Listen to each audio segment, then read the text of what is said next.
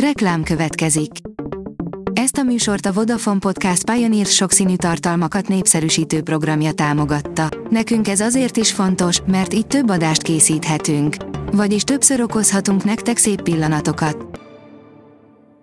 Reklám hangzott el. A legfontosabb hírek lapszemléje következik. Alíz vagyok, a hírstart robot hangja. Ma március 19-e, József és Bánk névnapja van. Bogár László szerint Dózsa György a legpusztítóbb ügynök volt. A kormánypárti rádió mondta el Bogár, hogy az 1514-es parasztfelkelést kirobbantó Dózsáról elnevezett utcatáblákat is le kéne szedni, írja a 444.hu. A Raiffeisen Bank vagyoncserével a Sperbankon keresztül mentené ki az Oroszországban ragadt pénzét, írja a Telex. A bankok közötti vagyoncsere precedens értékű is lehet, már ha jóvá hagyják az amerikai és az uniós hatóságok. A 24.hu írja, a telesport riporternője ultrafutó világbajnok lett.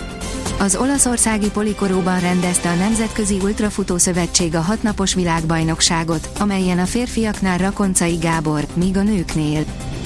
A miniszter megmondta, mit tesznek Putyinnal, ha német földre teszi a lábát. Németországnak nem is lenne más választása, mint betartani a Nemzetközi Büntetőbíróság határozatát, áll a vg.hu cikkében. Az Infostart oldalon olvasható, hogy elfújta az örökmécsest egy orosz diák. A háború elleni tiltakozás furcsa módját választotta egy kisfiú az egyik Moszkva közeli településen. F1 nem is leplezik a feszültséget a Red Bullnál. Az istáló remekel a Forma 1-ben, viszont a színfalak mögött közel sem uralkodnak tökéletes állapotok a Red Bullnál, áll a vezes cikkében. A rangadó kérdezi, láttál már az ötösről, kirugásból lőtt kapusgólt. Egészen elképesztő találatot szerzett Leandro Rekéna, a Cobrezál kapusa, a Chilei Prime-ra Division 9. fordulójában a Kolókoló elleni bajnokin. Az Agroinform teszi fel a kérdést, mit kezdjünk a túl magasra nőtt gyümölcsfákkal.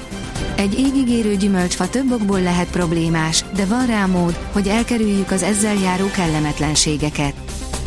A portfólió szerint Vladimir Putyin, Oroszország nem vett be hiperszonikus fegyvert. Oroszország gyakorlatilag nem vett be hiperszonikus fegyvert az ukrajnai háborúban, holott ez, más modern rendszerekkel együtt a rendelkezésére áll jelentette ki Vladimir Putyin orosz elnök a Rosszia egy tévécsatorna Moszkva Kreml Putyin című vasárnapi magazin műsorában. Ellopta a ruhákat, majd visszavitte őket, mint becsületes megtaláló, milliókat keresett a csaló anyuka, írja a Noise. Elítélték azt az anyukát, aki több százezer fontot csalt ki úgy ruhaüzletekből, hogy az általa ellopott ruhákat úgy vitte vissza, mintha ő találta volna meg azokat. Jelentős börtönbüntetésre számíthat. A pénzcentrum oldalon olvasható, hogy magyarok tömegei sodorják magukat veszélybe gyanútlanul, nem is tudják mekkora hibát vétenek. Hatalmas tévhit, hogy vérvételre csak valamilyen panasz esetén lehet szükség, egy egészséges embernek is évente legalább egyszer ajánlott laborvizsgálatot végeztetni. Elvesztette a fejét, álmokfutást rendezett a pályán Elizabeth Lambert. Gyakran látni durvaságokat a labdarúgó mérkőzéseken, és az sem ritka, hogy egy játékos képtelen uralkodni az indulatain. Volt viszont egy kirívó eset, amely a címlapokra is felkerült, az önmagáról megfeledkezett hátvéd később elnézést kért a történtekért, írja a büntető.com. F1, fejek hullhatnak a Mercinél az autó miatt, írja a vezes. Súlyos következményei lehetnek annak, hogy egymás után két szezonban is rossz fejlesztési irányba indult el a Mercedes. A kiderül írja, a hétfőn átvonuló front csak a nevében lesz hideg. Hétfőn gyenge hidegfront vonul át felettünk.